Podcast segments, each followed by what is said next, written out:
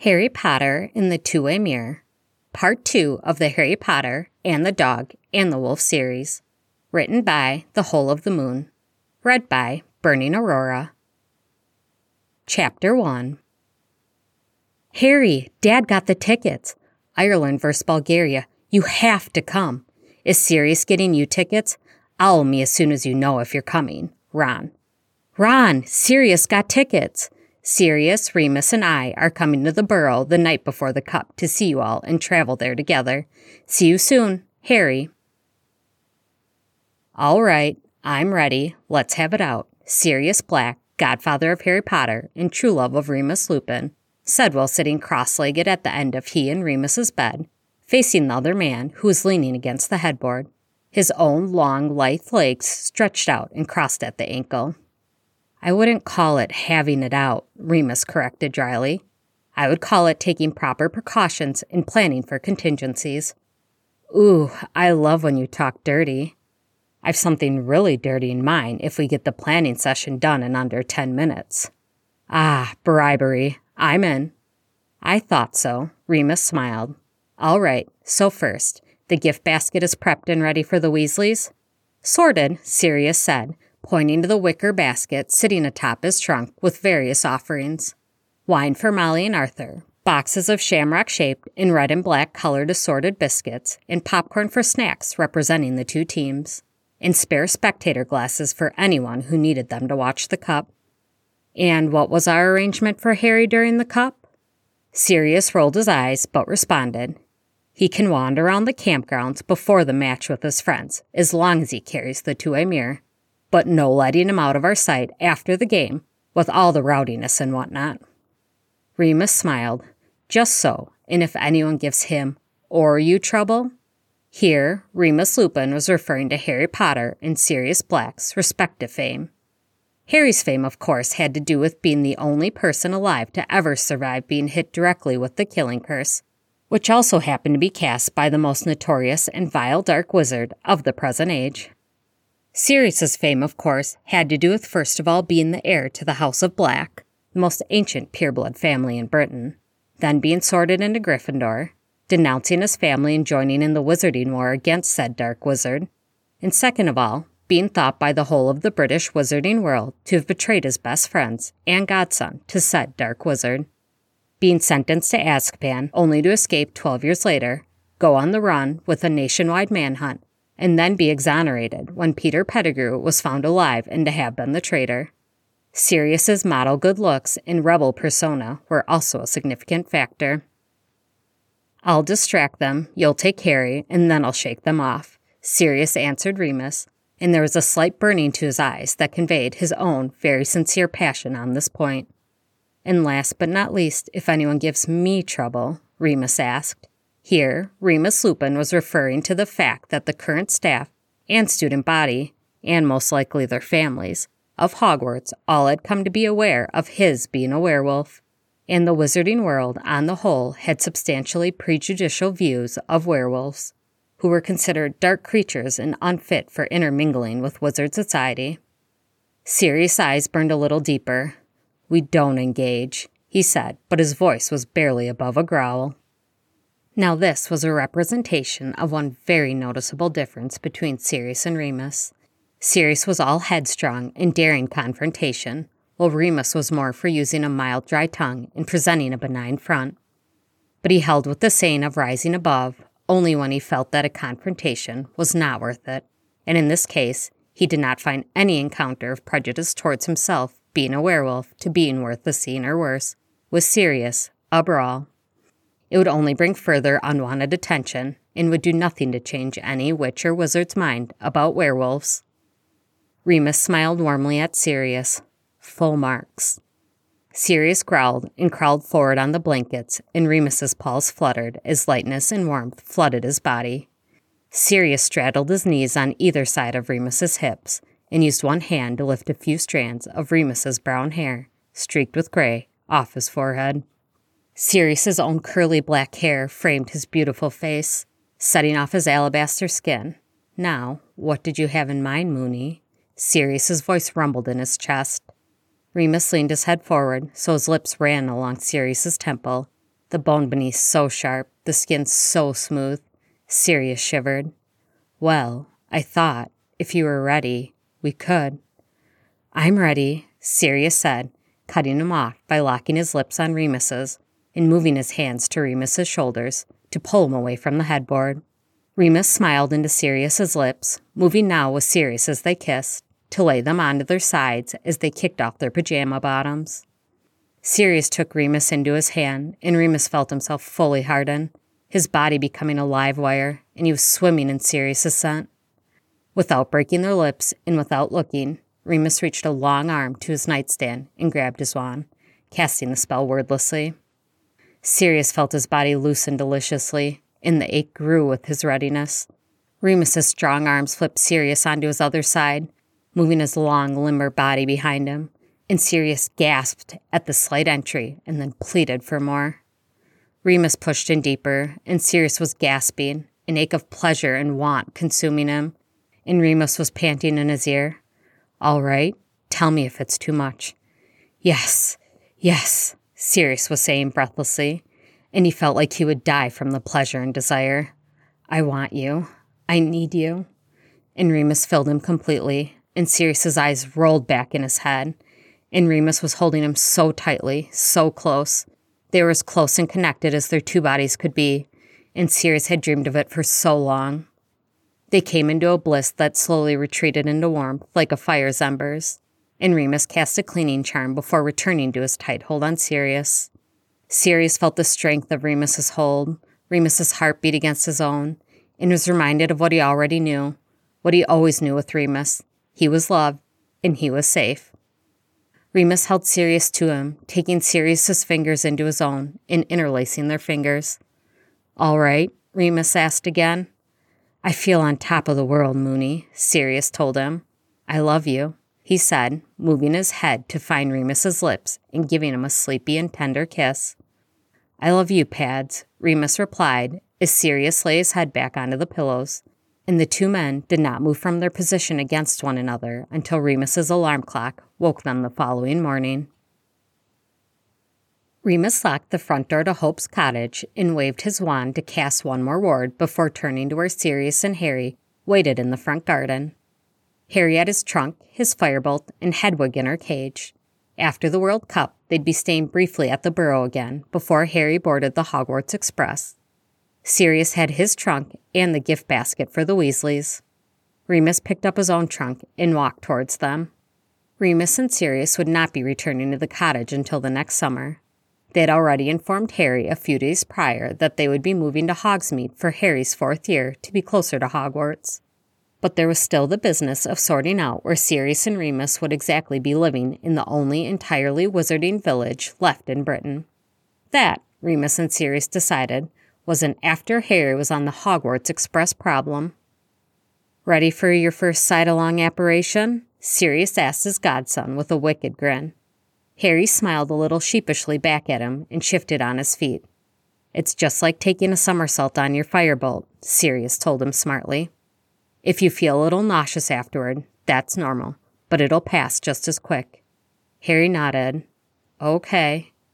Remus gave his mother's cottage one last parting glance as they walked to the edge of the boundary. His mother had loved him entirely, but the bite when he was a young boy changed the way she looked at him. In the cottage had seemed to absorb guilt into its foundations. His father, Lyle, had been older than Hope by 10 years, and Remus's condition aged him further, and he never seemed to shake his own role in Remus's attack. He left the family cowardly when Remus was in his 2nd year at Hogwarts, and while it did seem easier to breathe in the house and for Remus and his mother to share smiles and laughter, she had lost the last of her spark. She passed away a few months after James and Lily's wedding, and the cottage fell to Remus. But at the time, Remus and Sirius were sharing a flat in Muggle London and fighting in the Wizarding War. And it wasn't until after October 31st, 1981, that Remus moved back into his boyhood home. Guilt now laced with pain, and the house seemed to haunt Remus. But he was already haunted, and he had nowhere else to go. Though moving back into Hope's cottage with Sirius returned to him and Harry in tow, Remus had never for a moment felt the weight of the past within its walls. All that remained of the darkness was the cellar, but besides that, That summer, the house felt like it had finally been freed of its burdens, of its past. The toast the first night should have included Hope's cottage itself, Remus thought, free at last to be what it was always meant to be. Harry held Sirius's hand, and they disapparated with a pop. Remus followed a second after. They landed on the overgrown grassy front lawn of the Burrow in Ottery St. Catchpole, to the loud sound of the door swinging open and the tumult of, "Harry's here," and "Blimey, Sirius Black on our own front lawn." The Weasleys ran to greet them, and Sirius presented Arthur with the gift basket, while Molly took Harry's trunk from him with a fuss, and then Sirius and Remus shook hands all around again. "Hi, Professor Lupin." Hermione blushed up at Remus as he stepped towards the Burrow, near the back of the crowd. Remus smiled at her. "Hi, Hermione, and please, call me Remus, or Lupin if you prefer." He wondered how many times he would have to remind her before she finally relented. They clambered into the Burrow, and Molly told Harry he'd be rooming with Ron, and Ron led Harry up the stairs toward his room below the attic, taking Harry's trunk gallantly from his mother. And though Harry offered to take it back, the freckly, red-haired teenage boy graciously refused. "And Sirius and Remus, would you mind sharing terribly? Fred and George had to move into Charlie's old room because..." And here, Molly shot a glare at the twins. "Something exploded. How it did without underage magic, I'm sure I don't know. But you can use Bill's old room, and we've a spare cot set up in there. Will that be all right?" Remus felt a little guilty at Molly's unsure and slightly nervous expression, but also overwhelmingly grateful at the twins for their escapades. Since Sirius's return to him, they'd never spent a night separated, except for the full moon spent in the cellar, but he had not been in his mind, of course, for most of that time. And Remus had been dreading the idea of a wall between him and Sirius. He knew Sirius had too, although there was nothing to be done if Molly offered them two rooms. Remus had just been outed as a werewolf, and Sirius was still being reintroduced to Wizarding Society. Adding their relationship on top of that was something they didn't think they were ready for. So it was a relief for an excuse to share a room. "Of course, Molly," Remus assured her. "It's not a problem at all." Sirius, busy talking with the twins trailing behind him, followed Remus and Molly up the stairs and into Bill's room. Sirius and Remus deposited their trunks and went down the stairs quickly. Remus went into the kitchen with Molly, helping her prepare dinner, while Sirius went out in the back garden to help Arthur set up the outdoor dining table. In short time, as the cloudless sky was turning deep blue, Molly called on the kids from up the Burrow stairs with an enchanting carrying holler spell, and the stampede of footsteps made Remus smile. This time, Percy Weasley appeared from his bedroom to join the guests. As Molly had told Remus, he'd been working busily on a report for his boss, Barty Crouch Sr. "Padfoot," George said, pulling back Sirius's chair for him as Sirius prepared to take his seat with the three other adults at the end of the table. Sirius gave a great bow as he sat. "Mooney," Fred said, doing the exact same to Remus, who was taking the last seat at the adults' end of the table, beside Sirius and across from Molly, with Arthur across from Sirius. Remus winked at Fred and bowed his head at him before taking a seat. Molly was watching the twins as the two men sat, and sitting across from Remus, she gave Remus and Sirius a look that clearly said, "Don't give them any more ideas." Remus gave her a sage look that clearly said, "Come now, Molly, I'm a grown man now and Harry's guardian, and once more, I was their professor last year and gave them numerous detentions. They will have to be of age until I give them any more ideas." Sirius gave Molly a cheeky smile and a wink that said, "No promises." They all tucked into a wonderful dinner of roast chicken and ham, potatoes and salad, and the adults opened one of the bottles brought by Sirius. Remus and Sirius kept glancing sidelong at Harry every few minutes, watching him talk animatedly with Hermione, Ron, Ginny, and the twins.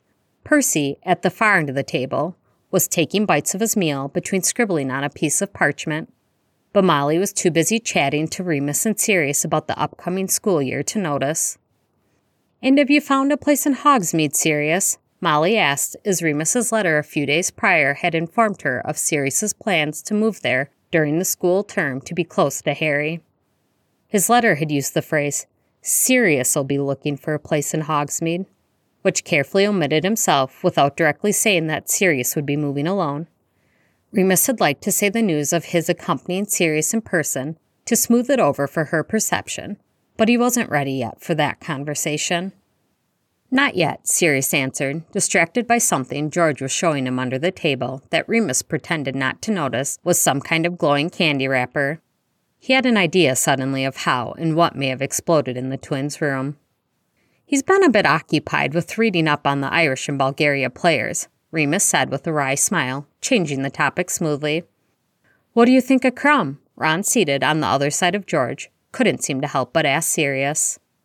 "Mighty good seeker. He'll be giving the Irish a run for their money," Sirius asserted. "You won't be rooting for Bulgaria, will you?" Fred asked. Sirius' eyes twinkled with jest. "I've hedged a few bets," he said, looking mischievously at Remus, who just smiled mildly back at him and took a bite of salad. "Oh, you've a betting pool?" George said, massive grin spreading on his face. "All right, what's the end price?" Molly's eyes narrowed, but Remus quickly assuaged her worry by answering her son. "No price," Remus said, strictly betting on chores and pride. This, Remus and Sirius knew, was not exactly true, and it was why Sirius pinched his thigh lightly under the table. Chores, per se, was not exactly the word Sirius would have used to describe what they were betting on, but it was the quickest and easiest white lie Remus could think of that made sense. "I'll bet on pride," Fred said eagerly. "Shame that," George said with the tisk of his tongue, "seeing as you've got so little to begin with." Dinner ended with nightfall, and the kids stamped up the stairs to their various rooms, with Fred and George last to go. After drawing up their own bets after Sirius and Remus shared theirs with them, carefully avoiding any mentioning of the chores they were betting on, the adults finished the dregs of the wine bottle by the fireplace, and Arthur explained to Remus and Sirius how they'd be meeting Amos Diggory and his son Cedric, the current Hufflepuff Quidditch captain, at Stoats Head Hill the next morning to portkey to the World Cup. Then Molly insisted the men get their proper rest before the big day tomorrow. "You'll all have to enjoy yourselves and keep an eye out for trouble. You need your rest," she told them. Remus and Sirius climbed the stairs and went into their room, and Sirius transfigured Bill's bed to be slightly larger to fit their two bodies and Remus's long legs. Remus slid into bed, arms wrapped around Sirius, and thought what he was most excited for the next day was not watching the game or experiencing the bustling merriment of the campgrounds, or even his reward if he won any of his bets was Sirius about the match. What he was most excited for would be seeing the look on Sirius and Harry's faces as they watched the 1994 Quidditch World Cup.